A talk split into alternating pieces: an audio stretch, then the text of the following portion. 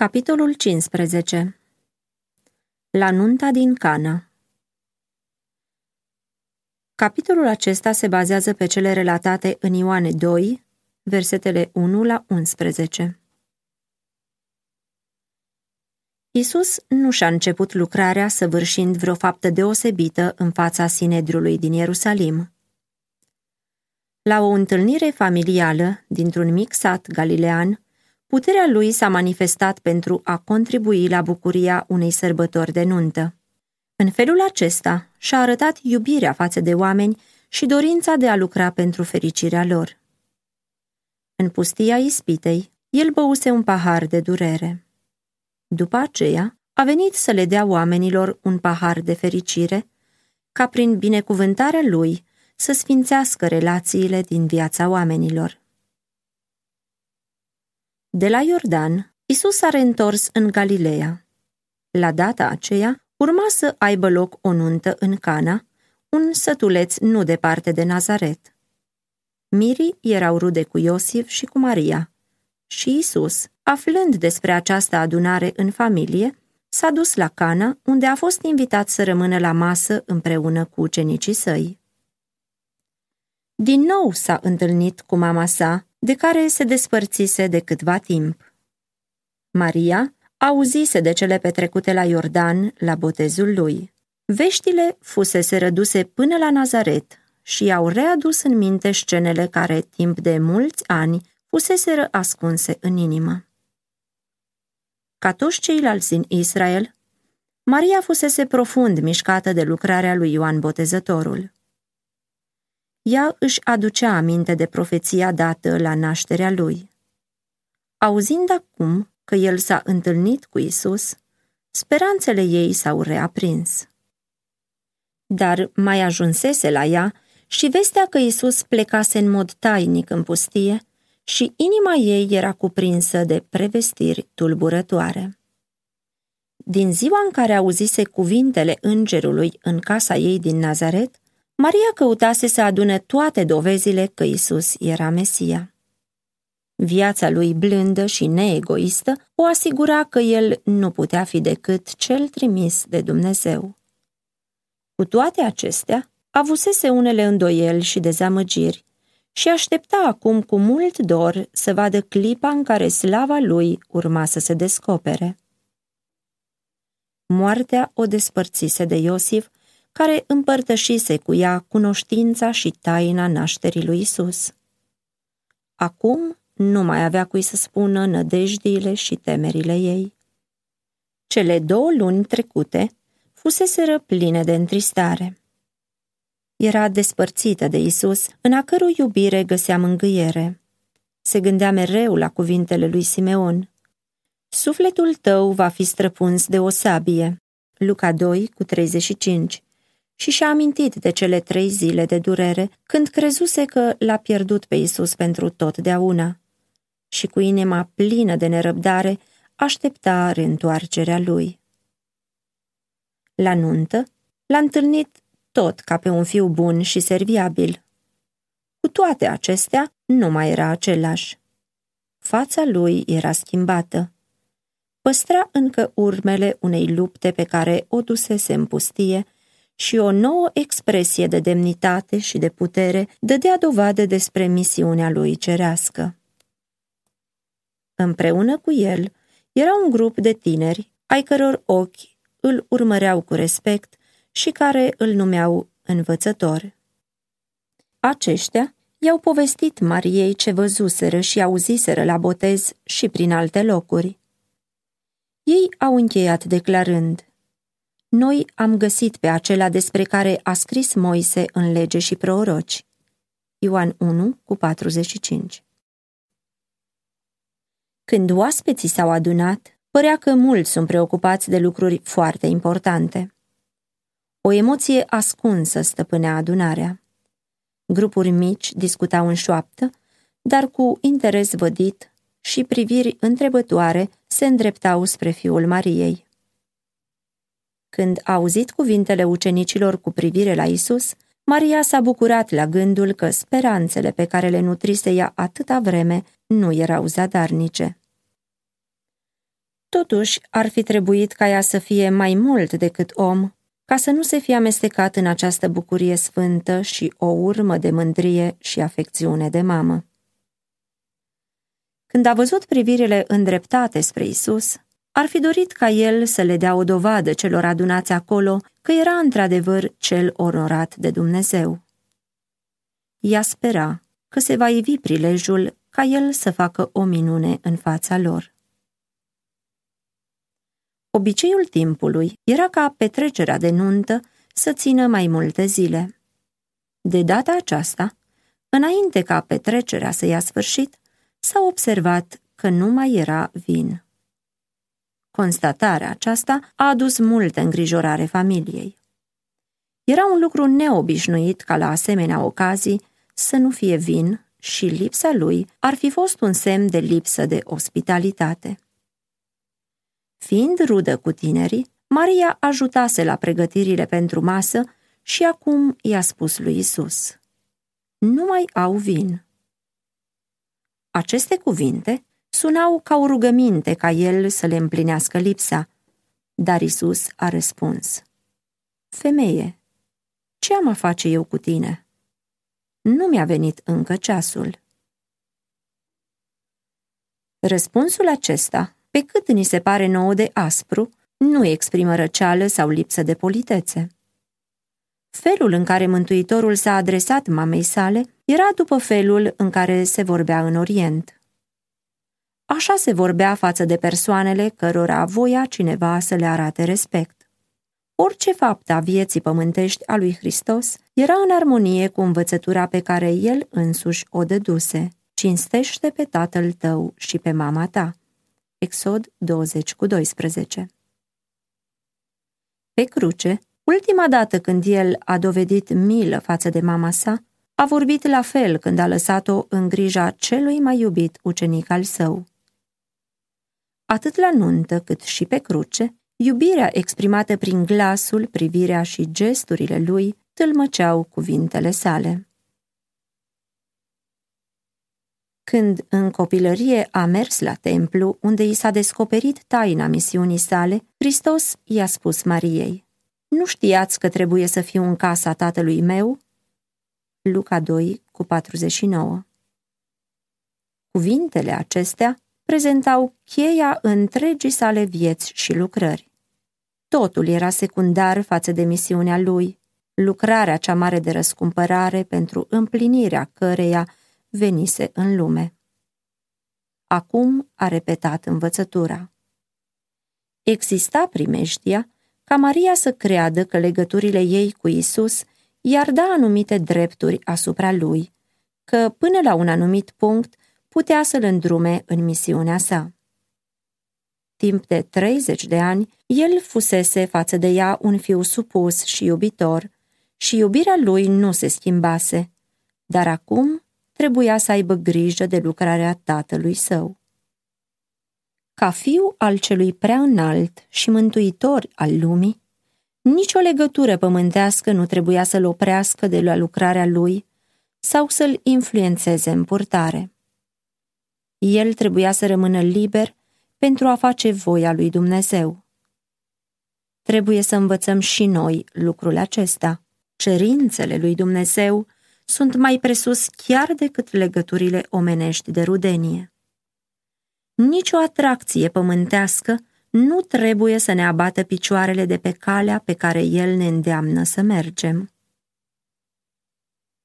Singura nădejde de scăpare pentru neamul nostru este în Hristos. Maria nu putea găsi mântuire decât prin mielul lui Dumnezeu. În ea însăși nu avea niciun merit. Legătura ei cu Isus nu o așeza într-o poziție spirituală deosebită de a oricărei alte ființe omenești. Lucrul acesta voiau să-l spună cuvintele Mântuitorului. El a făcut să se vadă bine deosebirea dintre legătura lui cu ea ca fiu al omului și ca fiu al lui Dumnezeu. Legătura de rudenie dintre ei nu o așeza în niciun caz pe aceeași treaptă cu el. Cuvintele nu mi-a sosit încă ceasul arată că fiecare faptă din viața de pe pământ a lui Hristos era o împlinire a planului care exista în zilele veșniciei. Înainte ca el să vină pe pământ, s-a aflat în fața lui planul de săvârșit în toate amănuntele.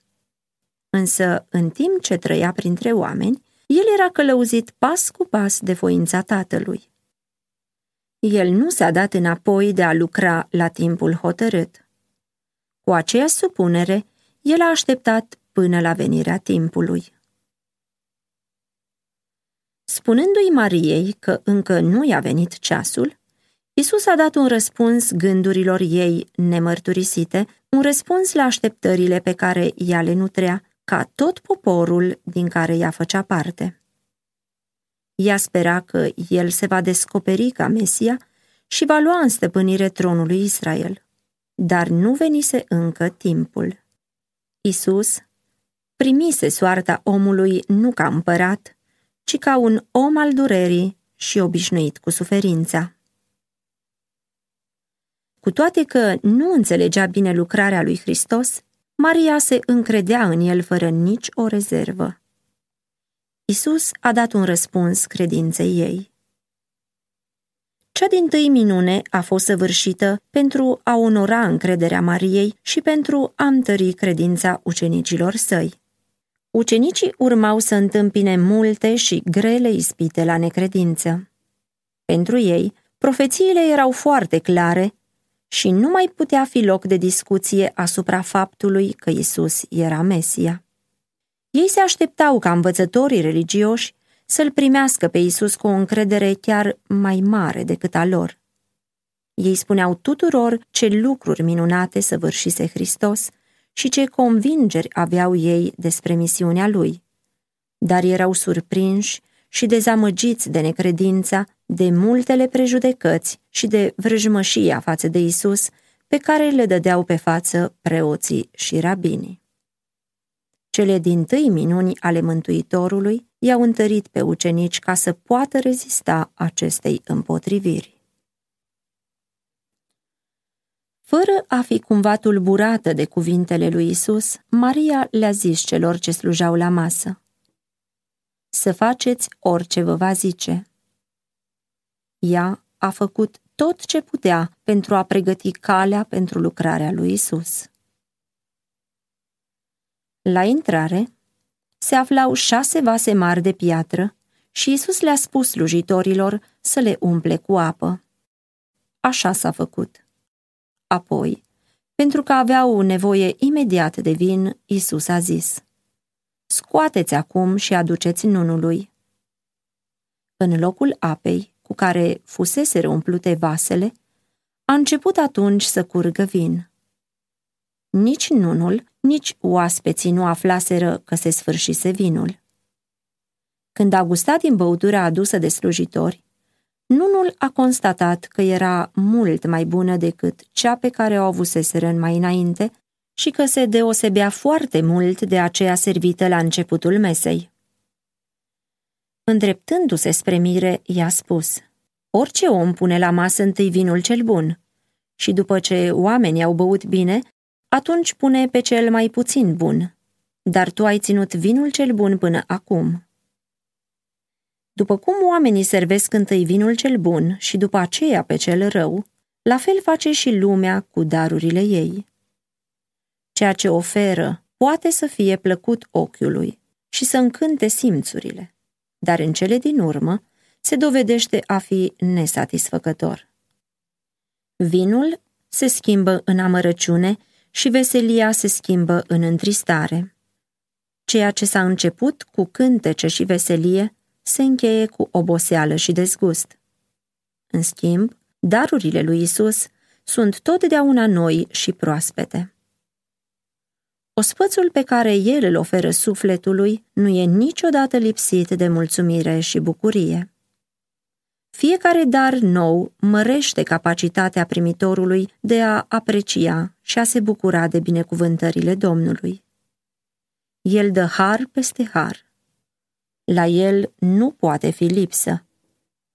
Dacă rămâi în el, Faptul că astăzi ai primit un dar bogat îți asigură primirea unuia și mai bogat mâine. Cuvintele lui Isus către Natanael exprimă legea purtării lui Dumnezeu față de fiii credinței. Cu fiecare nouă descoperire a iubirii sale, el spune inimii primitoare. Crezi? Lucruri mai mari decât acestea vei vedea. Ioan 1 cu 50 Darul lui Hristos la nuntă era un simbol. Apa reprezenta botezul în moartea lui. Vinul arăta sângele lui care avea să se verse pentru păcatele lumii. Apa cu care au fost umplute vasele era adusă de mâini omenești, dar numai cuvântul lui Hristos a fost în stare să-i dea putere dătătoare de viață. Tot astfel stau lucrurile cu ceremoniile care țintesc spre moartea Mântuitorului. Numai prin puterea lui Hristos care lucrează prin credință, ele ajung să hrănească sufletul. Cuvintele lui Hristos au asigurat cele necesare pentru sărbătoare. Tot atât de îmbelșugat este harul său care șterge nelegiuirile oamenilor și care înnoiește și susține viața spirituală. La cea din tâi sărbătoare la care el a luat parte împreună cu ucenicii, Isus le-a dat paharul care simboliza lucrarea lui pentru mântuirea lor. La cea din urmă cină, le-a dat din nou paharul în instituirea acelei orânduiri sfinte, prin care urma să fie vestită moartea lui până va veni el. 1 Corinteni 11 cu 26 Iar întristarea ucenicilor când s-au despărțit de domnul lor, a fost alungată de făgăduința că se vor întâlni din nou, căci el le-a zis. De acum încolo, nu voi mai bea din acest rod al viței până în ziua când îl voi bea cu voi nou în împărăția tatălui meu. Matei 26 cu 29 Vinul pe care l-a făcut Isus la nuntă era must din struguri, la fel ca acela pe care l-a dat ucenicilor săi ca un simbol al sângelui său. Acesta e vinul despre care amintește Isaia când vorbește de vinul nou, în strugure, și zice Nu-l nimici, căci este o binecuvântare în el. Isaia 65 cu 8 Însuși Hristos a vorbit în Vechiul Testament când l-a înștiințat pe Israel că vinul este bagiocoritor, băuturile sunt gălăgioase, oricine se îmbată cu ele nu este înțelept. Proverbe 20 cu 1 De aceea, el n-a dat nimănui asemenea băuturi. Satana îi ispitește pe oameni să folosească lucruri care întunecă rațiunea și slăbesc puterile spirituale, dar Hristos ne învață să ținem în supunere josnicia firii noastre. Toată viața lui a fost o pildă de lepădare de sine. Pentru ca să înfrângem puterea poftei, el a suferit pentru noi cea mai grea încercare pe care o poate suferi omul. Hristos a fost acela care a dat îndrumare ca Ioan Botezătorul să nu bea nici vin, nici băutură îmbătătoare tot el a ordonat o abstinență asemănătoare pentru soția lui Manoah. El a mai pronunțat și un blestem asupra omului care va da o băutură îmbătătoare semenului său. Hristos nu și-a contrazis învățătura. Vinul nefermentat făcut de el pentru oaspeții de la nuntă a fost o băutură sănătoasă și înviorătoare. Efectul ei a fost acela că a pus din nou gustul în armonie cu un apetit sănătos. Când au observat calitatea vinului, oaspeții au început să vorbească despre el și să pună întrebări, așa că slujitorii au început să povestească minunea.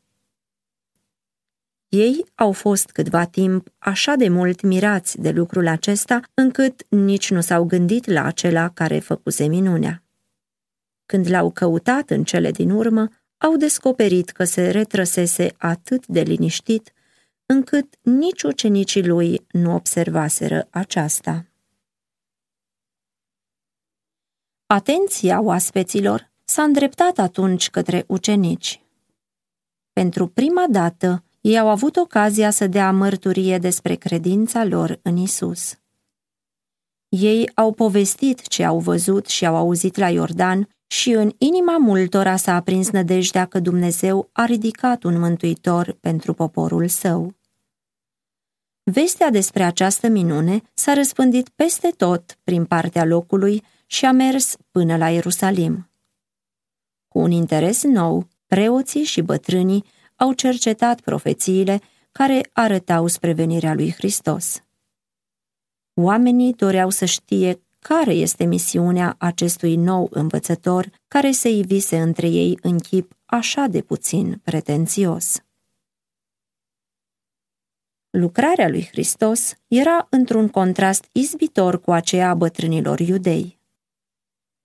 Atenția pe care o dădeau tradiției și formelor făcuse să dispară orice urmă de libertate în cugetare și acțiune. Ei trăiau într-o continuă groază de a nu se întina. Ca să nu se atingă de cei necurați, trăiau retrași nu numai față de neamuri, ci și față de marea mulțime a celor de neam cu ei, necăutând nici să le vină în ajutor, nici să le câștige prietenia. Stăruind necontenit numai asupra acestor lucruri, mintea li se pipernicise iar cercul vieții lor devenise foarte strâmt. Pilda lor încuraja egoismul și intoleranța în toate clasele neamului lor. Isus și-a început lucrarea de reformă, intrând în strânse legături de iubire cu oamenii. În timp ce arăta cel mai mare respect față de legea lui Dumnezeu, el mustra evlavia plină de pretenții a fariseilor și căuta să-i elibereze pe oameni de rânduielile fără rost cu care erau legați. El căuta să dărâme barierele care despărțeau diferitele clase ale societății ca să-i poată aduna pe oameni ca membri ai aceleiași familii. Participarea lui la nuntă era plănuită pentru a face primul pas către această țintă.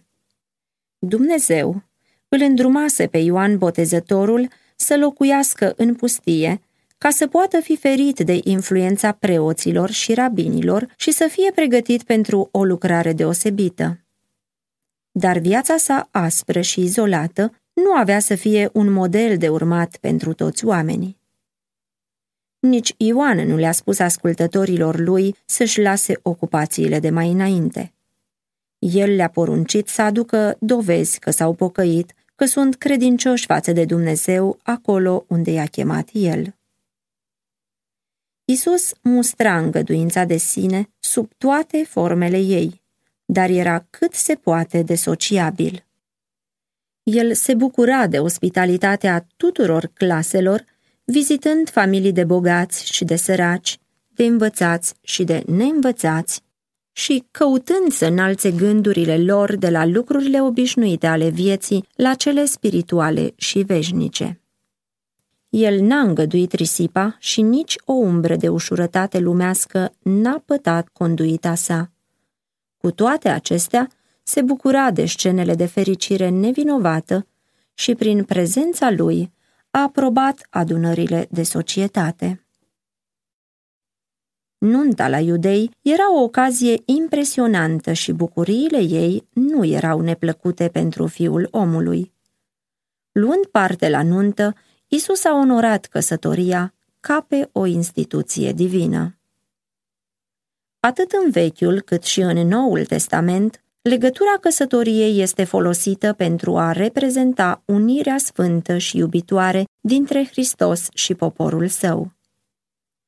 Pentru Isus, bucuria sărbătorii de nuntă vorbea despre desfătarea ce va domni în ziua când el își va aduce mireasa în casa tatălui și când cei răscumpărați și răscumpărătorul vor sta la masa de la nunta mielului. El zice, Cum se bucură mirele de mireasa lui, așa se va bucura Dumnezeul tău de tine. Nu te voi mai numi părăsită, ci te voi numi plăcerea mea este în ea, căci Domnul își pune plăcerea în tine. se va bucura de tine cu mare bucurie, va tăcea în dragostea lui și nu va mai putea de veselie pentru tine. Isaia 62 cu 4 și 5 Sefania 3 cu 17 Când i s-a dat o viziune asupra lucrurilor cerești, apostolul Ioan a scris Am auzit ca un glas de gloată multă, ca vuietul unor ape multe, ca bubuitul unor tunete puternice care zice Aleluia! Domnul Dumnezeul nostru cel atotputernic a început să împărățească.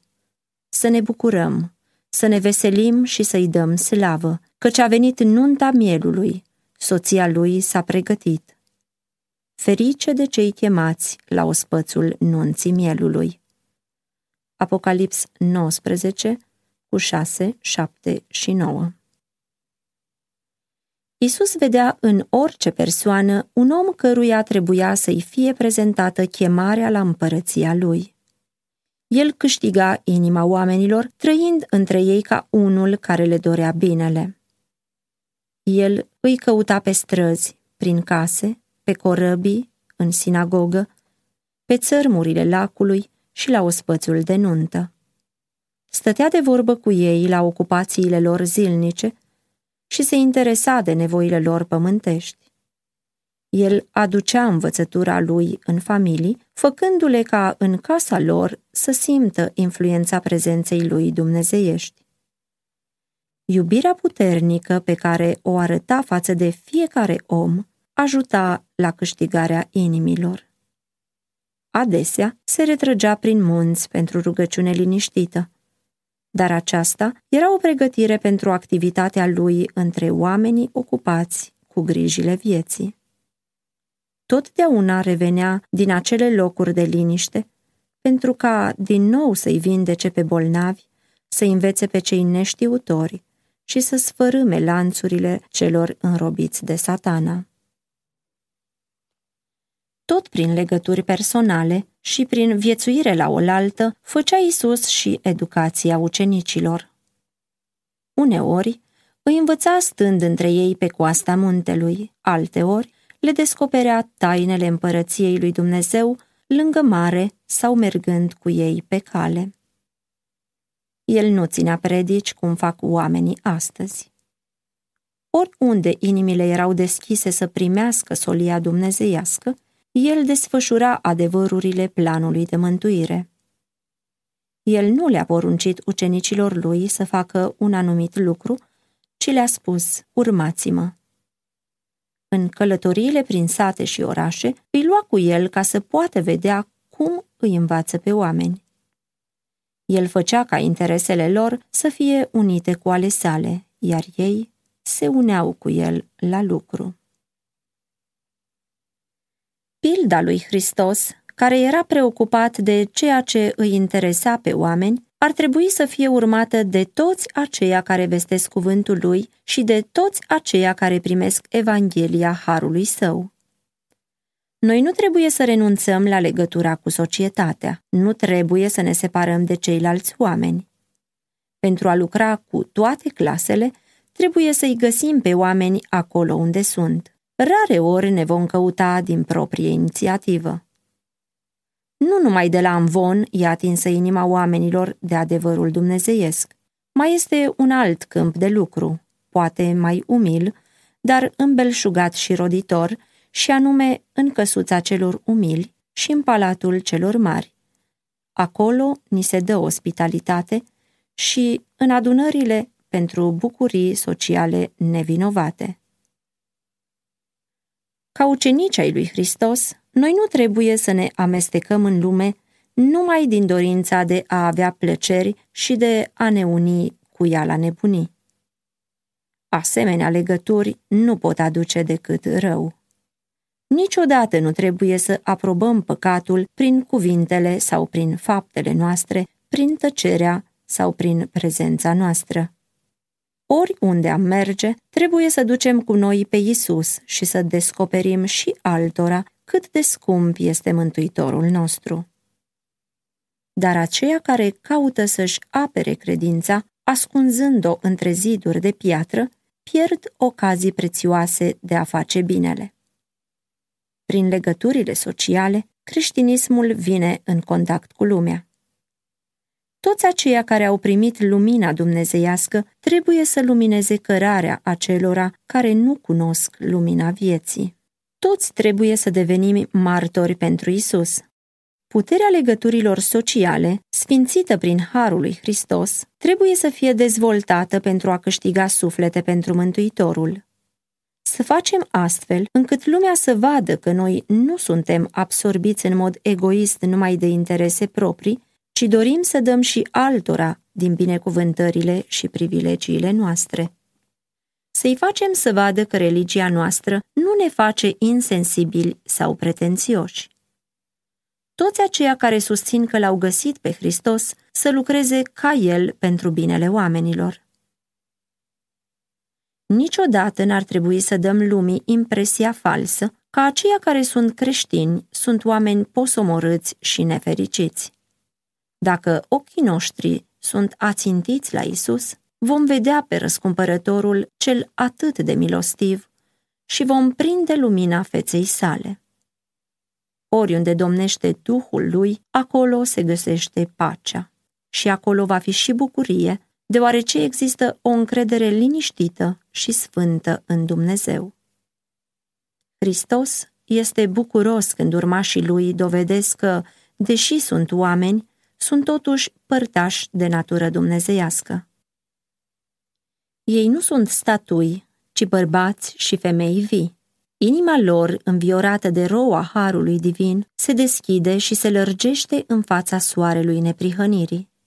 Prin fapte luminate de iubirea lui Hristos, ei reflectă asupra celorlalți lumina care strălucește asupra lor.